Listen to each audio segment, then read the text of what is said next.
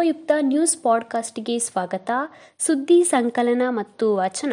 ಅರ್ಪಿತಾ ಕುಂದರ್.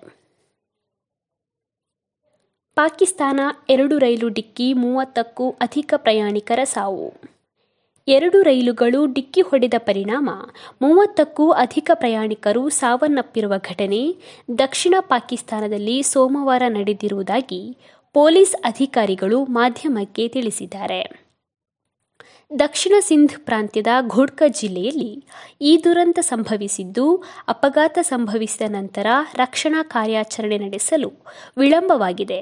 ಬೋಗಿಗಳ ನಡುವೆ ಪ್ರಯಾಣಿಕರು ಸಿಲುಕಿರುವುದರಿಂದ ಸಾವಿನ ಪ್ರಮಾಣ ಮತ್ತಷ್ಟು ಹೆಚ್ಚಳವಾಗುವ ಸಾಧ್ಯತೆ ಇರುವುದಾಗಿ ಜಿಲ್ಲಾ ಹಿರಿಯ ಪೊಲೀಸ್ ಅಧಿಕಾರಿ ಉಮರ್ ತೌಫೈಲ್ ಚಾನೆಲ್ಗೆ ಮಾಹಿತಿ ನೀಡಿರುವುದಾಗಿ ವರದಿ ಹೇಳಿದೆ.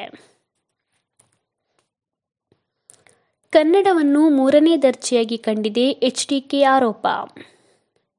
ಕೇಂದ್ರ ಸರ್ಕಾರಗಳೆಲ್ಲವೂ ಕನ್ನಡವನ್ನು ಮೂರನೇ ದರ್ಜೆ ಭಾಷೆಯಾಗಿ ಕಾಣುತ್ತಾ ಬಂದಿದೆ ಎಂದು ಮಾಜಿ ಸಿಎಂ ಎಚ್ಡಿಕೆ ಕುಮಾರಸ್ವಾಮಿ ಅಸಮಾಧಾನ ವ್ಯಕ್ತಪಡಿಸಿದ್ದಾರೆ.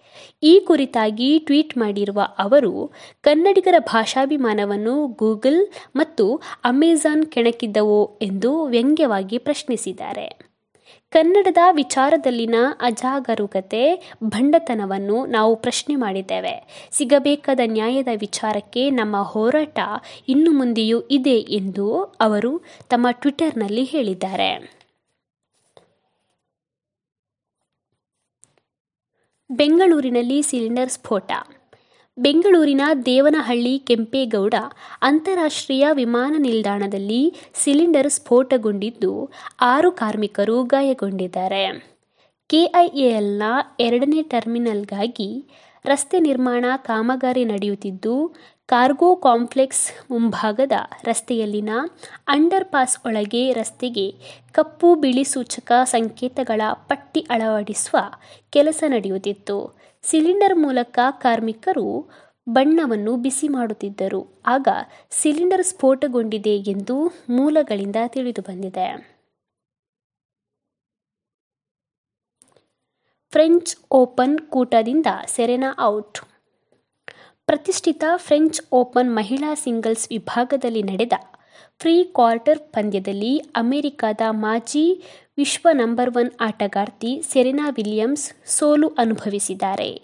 ಇಪ್ಪತ್ತೊಂದು ಶ್ರೇಯಾಂಕಿತೆ ಕಜಕಿಸ್ತಾನದ ಎಲಿನಾ ರೈಬಕ್ಕಿನ ವಿರುದ್ಧ ಆರು ಮೂರು, ಏಳು ಮತ್ತು ಐದರ ಅಂತರದಲ್ಲಿ ಸೆರೆನಾ ಮುಗ್ಗರಿಸುವ ಮೂಲಕ ಕೂಟದಿಂದಲೇ ಹೊರಬಿದ್ದಿದ್ದಾರೆ.